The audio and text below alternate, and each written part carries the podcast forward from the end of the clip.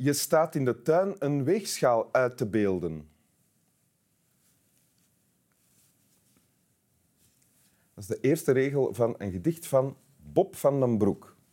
En zo leren we dat ook achter een ogenschijnlijk banale naam als Bob van den Broek uh, een diepgevoelige, belangwekkende poëtische ziel kan schuilgaan. Bob van den Broek. Welkom bij Winteruur. Uh, namens Nele, de plant, Tapetino, het tapijt, Igor de hond, Wim Helsen, de presentator en de mensen thuis. Welkom, Willem de Wolf. Dank je wel. Uh, Willem, je bent geboortig uh, van Groningen. Klopt. Waar je bent opgegroeid ook. Ja. In een uh, loodgietersfamilie. Ja, mijn vader was loodgieter, had een loodgietersbedrijf. Ja. ja. En sport was belangrijk ook daar? Ja, hij was keeper. Hij was keeper van, uh, van een voetbalvereniging die heette Velocitas. Ja, en je grootvader is nog trainer geweest van Jan Mulder bij Ja, dat, beweert, dat, dat wordt in de familie beweerd van, bij WVV, de Winschotense voetbalvereniging, waar Jan Mulder zijn carrière zou beginnen, volgens mij. Dat... En jij was eigenlijk in de wieg gelegd om ook uh, vakman en uh, sporter te worden? Ja, het was de, uh, zo rond mijn twaalfde werd ik al naar, had ik extra lessen. Maar mijn extra lessen waren handenarbeidlessen. Ja. Ja. En uh, ook de scholen. Het was uitzonderlijk dat ik niet naar een technische school ging. Want het was eigenlijk de bedoeling dat we dan toch... Het, iedereen had een technisch beroep in, in, in mijn is, omgeving. Het is uiteindelijk anders gelopen met jou. Ja. Je bent naar Amsterdam getrokken, toneelopleiding. En nu, dan ben je acteur, theatermaker en toneelschrijver geworden. Ja. En uiteindelijk zelfs in het verre zuiden in België beland. Ja, klopt. Waar je nu al meer dan tien jaar woont. Ja, en ja. Ik, zit bij, ik zat eerst bij De Koe, dat nu De Hoe heet. En Peter heeft mij daar een jaar of 12, 13 geleden heeft mij bij die club gevraagd. Peter van den Neder. Peter van den Neder. Ja. En, ja, dat, dat en aanbod... daar met De Hoe en De Koe maak je voorstellingen, maak je en speel je voorstellingen. Ja.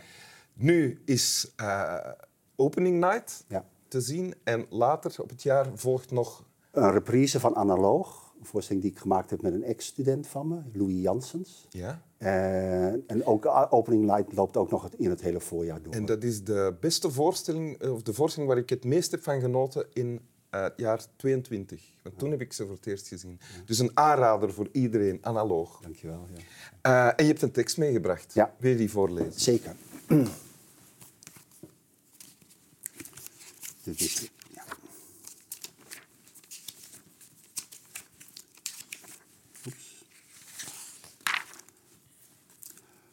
Morgen, vader, zei Frits.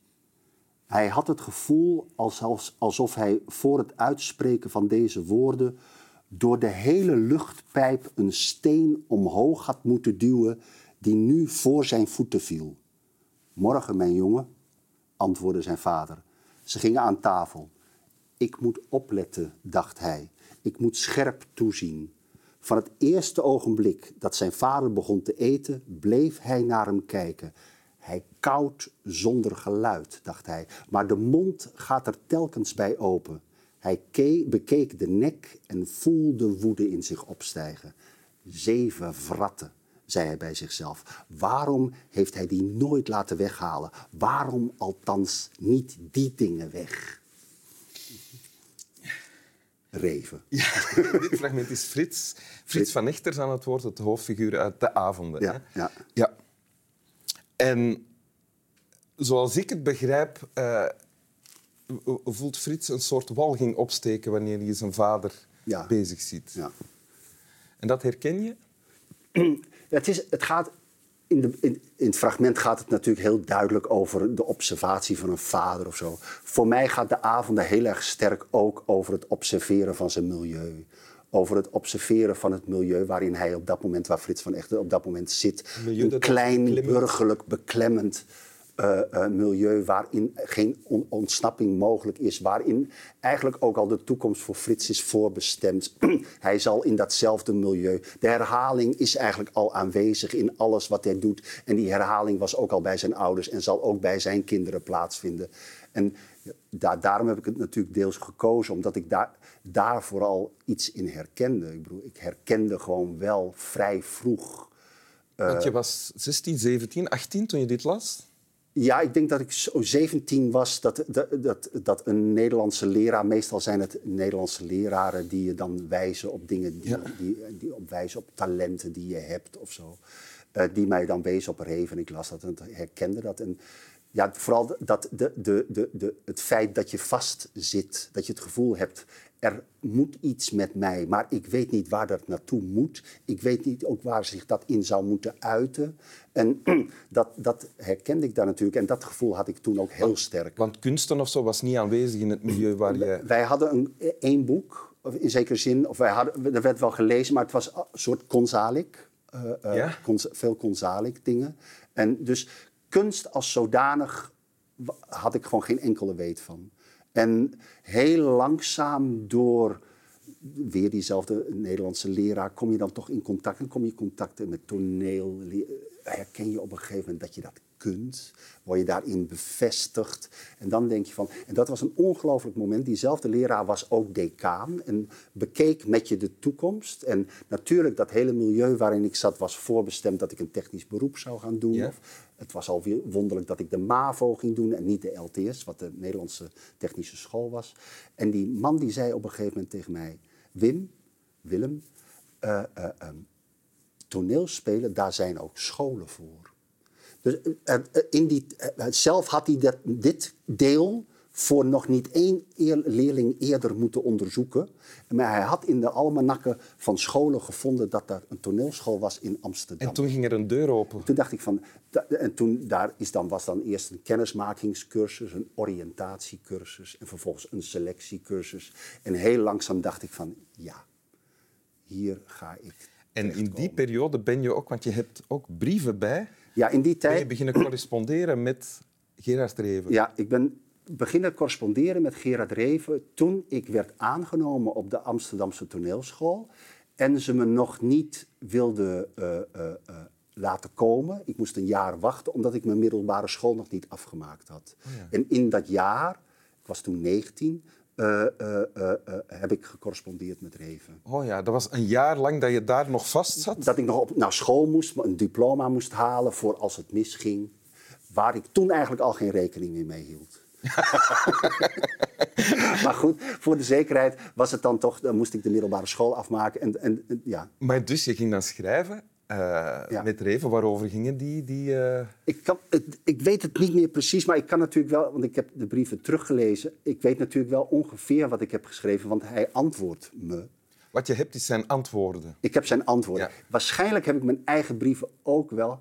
Maar er is, bedoel, als ik die brieven lees, want ik heb ze teruggelezen ook voor de gelegenheid. eh, het is, ik stelde mij aan. Ik- bedoel, toen, ik zo, toen ik die brieven schreef aan hem, stelde ik mij aan.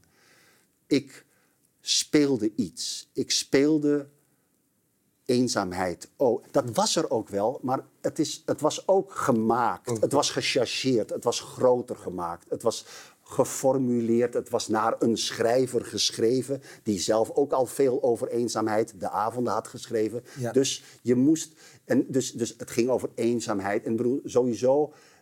Maar hij reageerde wel, dus Ja. hij was wel Hij, getroffen. ja, hij noemt in zijn tweede brief schrijft hij ook dat, dat, dat, schrijft hij ook dat matroos, waar hij toen mee was, eh, het ook een aardige brief vond. Dat is dan de brief die ik had geschreven en daarom schreef hij terug. Dus hij kende, herkende er wel. Maar wat ik lees uit die brieven is ja, dat ik over eenzaamheid sprak. Over eh, eh, kunstenaar worden. Over... Maar ook, ik heb ook dingen gevraagd als... waarom hebben al die personages dierennamen? Woelrat, tijgertje. Ja, dat je ook denkt van, ah ja, ja zo ver. Zo, ik bedoel, het abstractievermogen was ook nog niet zo groot dat je denkt van, nou ja, dat laten we gewoon. Nee, toch wel willen weten waarom zijn het eigenlijk dieren. En heeft hij daar dan... Ja, daar heeft hij ook een antwoord op Oh, wat lief. ja, ja. Ja. Die brieven die hij schreef zijn ontzettend lief. Maar het zijn, kijk, ik zal, er zitten, dat is een ongelooflijk ding, er zitten gaatjes in. Zie dus in de enveloppen zitten, ja, ja. zitten gaatjes. Ja. Ik was zo bezig met het feit dat ik correspondeerde. Ik, zei, ik stelde me aan eh, dat ik correspondeerde met Reven. Dat ik rekening hield met een hele lange correspondentie. Van jaren. Van jaren. Je moest bijhouden. Da- ja, en daarom was ik nu al begonnen met een ringband in de, in de envelop voor, geschikt te maken voor de ringband. Begrijp je? De ringband. Nou, nou ja, hoe noem je Ah, dat in eh, eh, Vlaanderen? ringkaft. De- de- de- Een mat met ringetjes. ja, Ja, ja, waar je dan zo... En later kreeg ik natuurlijk ongelooflijk spijt van het feit dat er al gaten in zaten in de enveloppen. Sowieso die correspondentie, hoe ik dan ben daar, dat ik denk van, maar je stelt je, je, stelt je echt aan of zo. Eh, eh, eh, daar heb ik me laat, later best veel voor geschaamd of zo. Want de correspondentie is op een gegeven moment ook opgehouden. Waarschijnlijk omdat hij schreef mij niet meer terug. Omdat ik in mijn eigen vierde brief zelf ging schrijven. En duidelijk uit was op... Ah, Je zegt, als je zegt, ik ging zelf schrijven, bedoel je, je, Ja. je ging tonen dat je Ja, ik ging, dus, ik ging dus mooiere zinnen maken. Ik ging, ik ging, ik ging, ik ging schrijven. Weet je wel? Niet meer zeggen van, oh, dit is een vraag en, dit, en ik voel me soms eenzaam. Heeft u dat ook? Nee, ik ging, ja, ik ging kleuren. Kleuren. Mooi kleuren ging ik. Mooi schilderen. En, en toen hield hij op. En volgens mij hield hij op met zoiets van... Nou, nee, nee, dat gaan we niet doen. Dat gaan we niet doen. We gaan niet zeggen van... Ah, maar je bent zelf ook wel een leuke schrijver. Daar, dat gaan we niet doen. Dus daar is het... En daar heb ik me natuurlijk enorm voor geschaamd. En ik dacht van... Ah, Willem, dat had je niet moeten doen. Je had eerlijk moeten blijven. Maar de laatste tijd vind ik dat weer niet meer. Want dat was mijn eerlijkheid.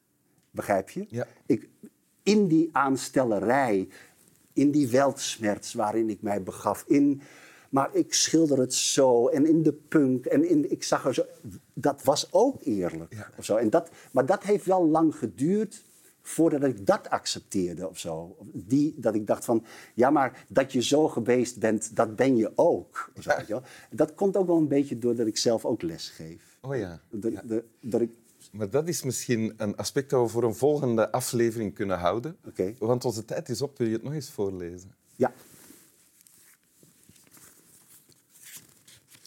Het is leuk als mensen thuis nu blijven zitten met van ah, ik zou willen weten hoe het verder gaat. Want je gaat nu je gaat zelf verder met eh, nu geef ik zelf les. En dan kunnen wij invullen van ah, en dan herkent hij dat of net niet of weet ik wat. Maar daar komen we niet aan toe in dat gesprek. Morgen, vader, zei Frits. Hij had het gevoel alsof, hij voor het uitspreken van deze woorden door de hele luchtpijp een steen omhoog had moeten duwen, die nu voor zijn voeten viel. Morgen, mijn jongen, antwoordde zijn vader. Ze gingen aan tafel. Ik moet opletten, dacht hij. Ik moet scherp toezien. Van het eerste ogenblik dat zijn vader begon te eten, bleef hij naar hem kijken. Hij kauwt zonder geluid, dacht hij, maar de mond gaat er telkens bij open. Hij bekeek de nek en voelde woede in zich opstijgen. Zeven vratten, zei hij bij zichzelf. Waarom heeft hij die nooit laten wegnemen? Waarom althans niet die dingen weg? Dank u. Graag. Slaap wel. Kauwen zonder geluid. Ja. Ik kan applaudisseren zonder geluid. Ah, dat doe ik ook de laatste tijd wel. Oh. Ja, ik doe dat ook, wel, ook omdat ik vaak vind dat het applaudisseren sneller afgelopen mag zijn. Ja, dus ik doe daar niet aan mee. Ja, ik- Maar ik wil ook niet dat de collega's, want we kijken wel, je weet dat ook, we kijken wel naar applaudisseren. Oh, die applaudisseert wel. Dus je moet wel die beweging maken. Ja, ik heb Ja, dat wel. ja, Ja, ja. ja, ja. En het doet ook pijn aan je handjes als je te lang... Ja, want dat gaat hier, ga je dat voelen. niet in je handen.